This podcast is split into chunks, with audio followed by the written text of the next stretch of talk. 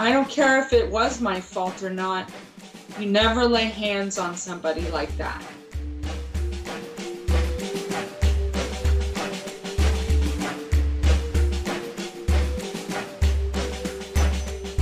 This is Changed, the podcast about life's unexpected events and how we deal with them.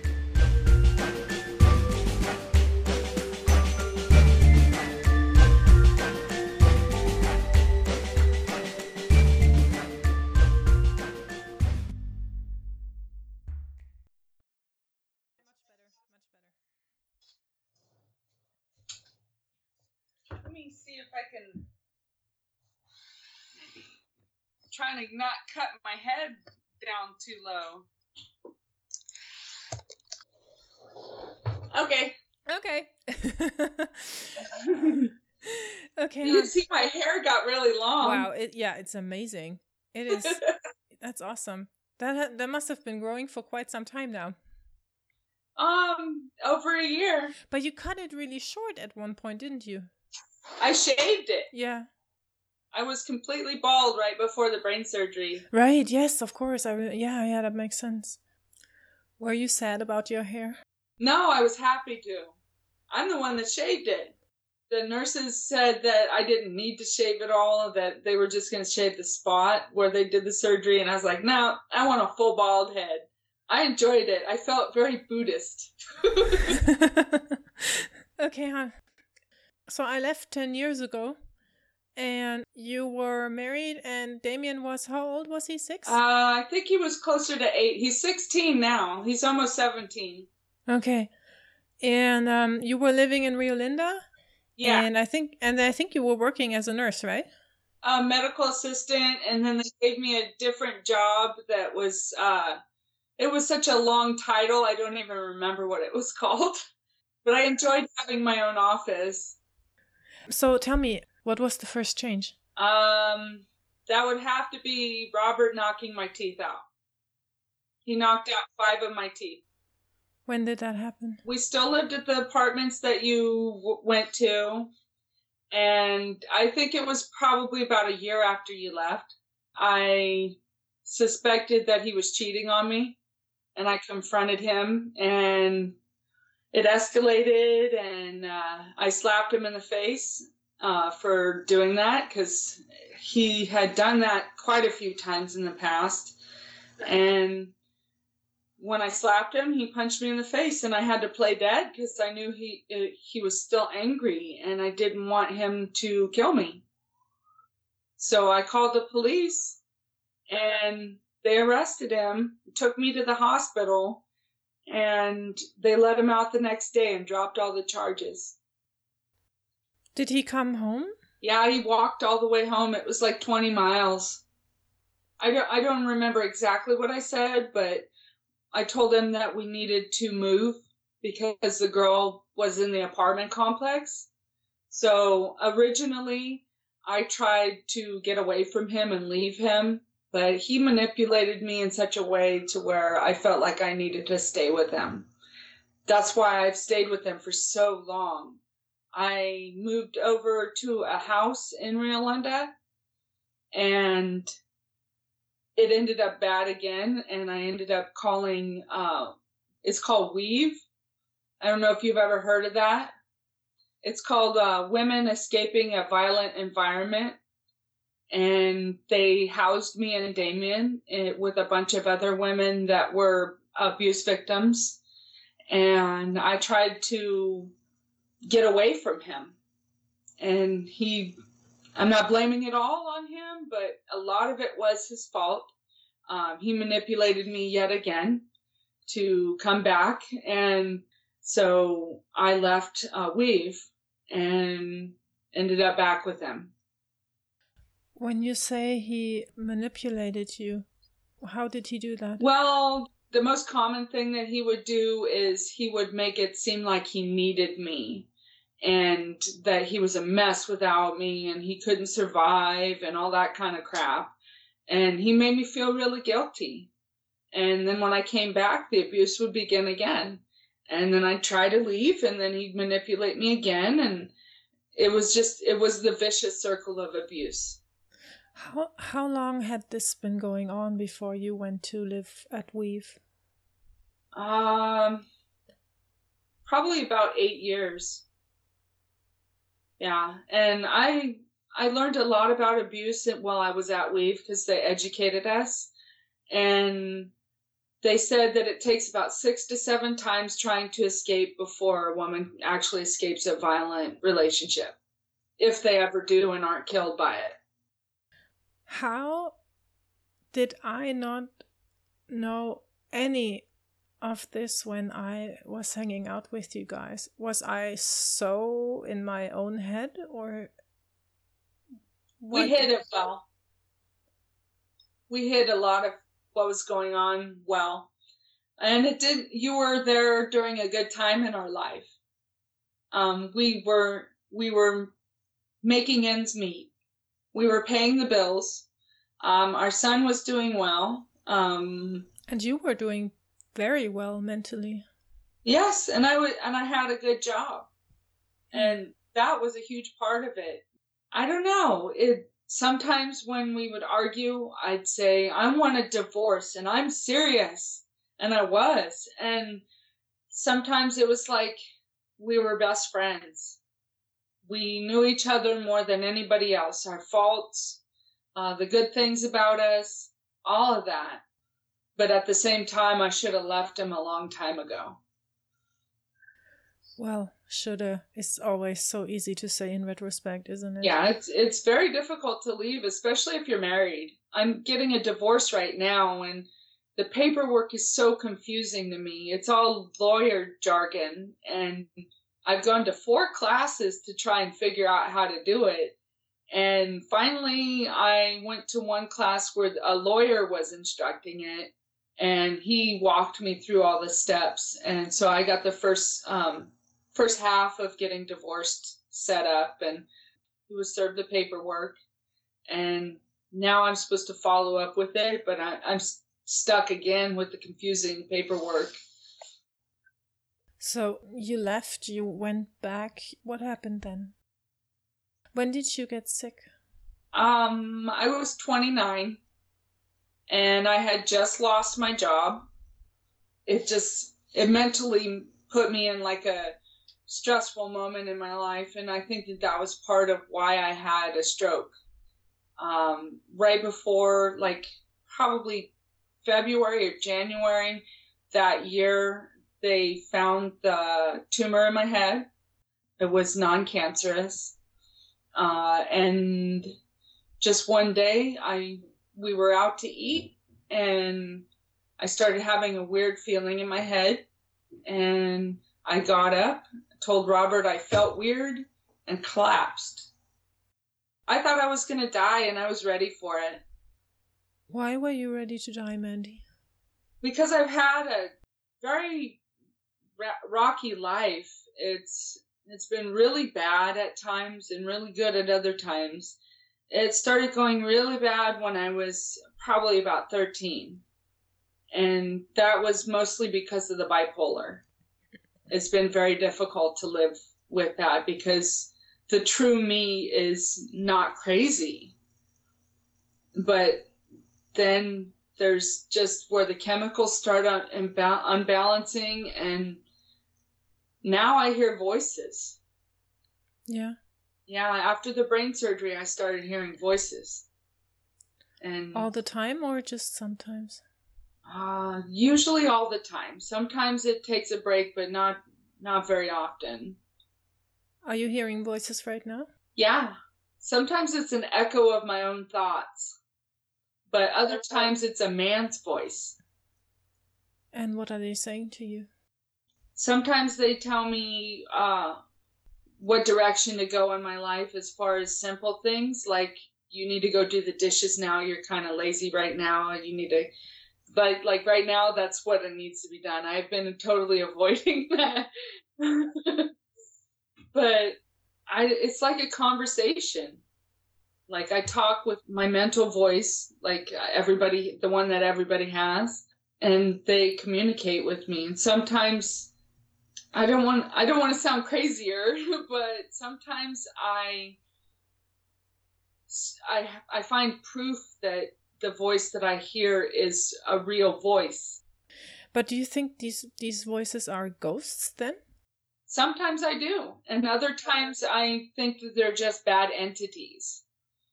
And then other times I just think it's my own conscious um, looping in a circle, and it's something that I've heard a lot, and it's just repeating itself. And I think that maybe the brain surgery has a part to do with that because I have clips in my head and um, I think that it interferes with the conduction of electricity in my brain.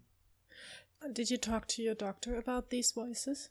Yeah, that's why they put me on the meds that I'm on. Um, and it helps a lot. The negative voices are there less often, and I have more control over the voices that I hear. I'll tell them that they need to go, or I ask questions about them. I ask um, how they're doing or why they're there. And I don't know, sometimes the, the voices just disappear like they're done talking to me. Do you talk to your family or your friends about that? Sometimes, but it scares them. What do they say? Um, it's a lot more like what don't they say? Mm-hmm. They try to be compassionate about what they hear, but they I see the worry in their eyes that, like, oh man, you're really disturbed. And I am. And, but the thing is, is the side of me that isn't crazy um, understands that. And I feel as compassionate to myself as they do, but I try not to feel sorry for myself. When did you get to go home? Uh, two weeks later. I went to a lot of physical therapy. I had to walk with a cane. I had to learn how to walk first. Seriously? Yeah. I forgot everything. I forgot how to read. Uh, talking was difficult. They had to blend up my food in a blender because they were concerned that I would choke on it because I couldn't use the muscles correctly. Um, I started off in a wheelchair and just went on from there. I had to even learn how to ride a new bike, uh, bike again and drive again and all that. It took uh, about four years to get where I'm at now. How did you manage with the medical bill? Um, well, I was on disability for a little while, mm-hmm. and then I applied for um, Social Security disability, and they approved me the first visit because uh, of the bipolar and the surgery combination. And that was good because I thought I was going to have to get a lawyer. So I've been on it ever since, but it's been very difficult to survive on it since Robert is gone. Every month, it is very difficult. Uh, I have to go to a food pantry every Wednesday so that both me and my son can eat. Um, I pawned all of my jewelry, my my dowry that my mom left me bef- after she died, and I'm trying to figure out what to do this month. Uh, my car is falling apart. I'm trying to look for a job now, even though I'm on disability, and I'm concerned that I'm going to lose that job when I have one. So I'm I'm afraid of getting a job, but I need one. How much money do you get from the state? Um, well, I get money for Damien as well. Uh, it's a total of uh, probably about twenty dollars less than sixteen hundred, so it's probably about fifteen eighty. It's not enough to live. It just the bills. Yeah. How is Damien doing with with this? He's bottling up a lot of it. He wants to be strong, and he says he doesn't miss Robert but I think he does because when when he was with us, he was with Damien all the time. They would do a lot of things together. Robert would go to his football games and his practice and cheer him on. And they'd play video games together, talk about cars. It's just, he's not there anymore and it feels like he's died. Where's Robert? He's um he's in prison He's in prison in Tracy. They just transferred him after his um, sentencing. And that was when uh, that was when I last saw him. He looked very different to me. Why is Robert in jail, Mandy? Well, he should have been in jail a long time ago for abusing me and Damien. But I ended up visiting my dad last summer um, at the request of my best friend Heather. It was a, it was because she was setting up his arrest, uh, and she didn't want me and Damien to be there because he had a gun, and he does have it in him to use it. Um, and the reason is uh, her youngest daughter, which was eight at the time, went to her older sister, which was about, I think she was 11 or 12, and she said, Robert touched me when he was babysitting. And uh, the reason why the older sister even said anything was because he did the same thing to her. And apparently he did the same thing to the middle child. So all three of them. Yeah, that's why he's in jail. They dropped a few charges. He got a total of five year sentence. He's already served one as of the 15th this month. And yeah, he was a very. He made Damien feel safe. But at the same time, he wasn't safe from him. He was safe from other people, just me as well. I felt that Robert protected me, except from himself. I don't know, it just, it was unreal. What, how did Damien react when, when he found out why his dad had been arrested? He denied it. He said he didn't do that. And the more that he learned what was going on, the more he came into realization. I think it took about a total of three months before Damien actually accepted it. That must have been so horrible for both of you. Yeah. It was. It still is. Um, in January, I attempted suicide. Um, I ended up going to the mental hospital. I wanted to die because I I just couldn't handle it. I had been with him half of my life and now he's gone. It's like he's dead. How long were you in the mental hospital? I think it was about 2 weeks. And then I was out for about 2 weeks and then I went back and then I was out and then I went back and I got out at the last time in April of this year. What was it like there? Well, I make friends every time I go. It's it's very strange because everybody's in their own little world there. And it almost seems like we're all suffering from the same thing, but they're just treating it with different drugs. How do you deal? How do you deal with all of this? Well, at first I was self medicating, but I noticed that it was just putting me right back in the hospital. So I don't do that anymore. Uh, I try to keep myself busy, do a lot of art.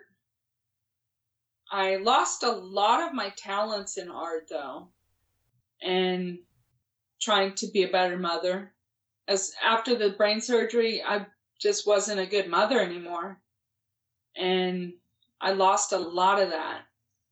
So I try to get that back. And if you ask Damien, I'm still not a good mother, even though I try to put him first. I don't think he's forgiven me for my psychosis.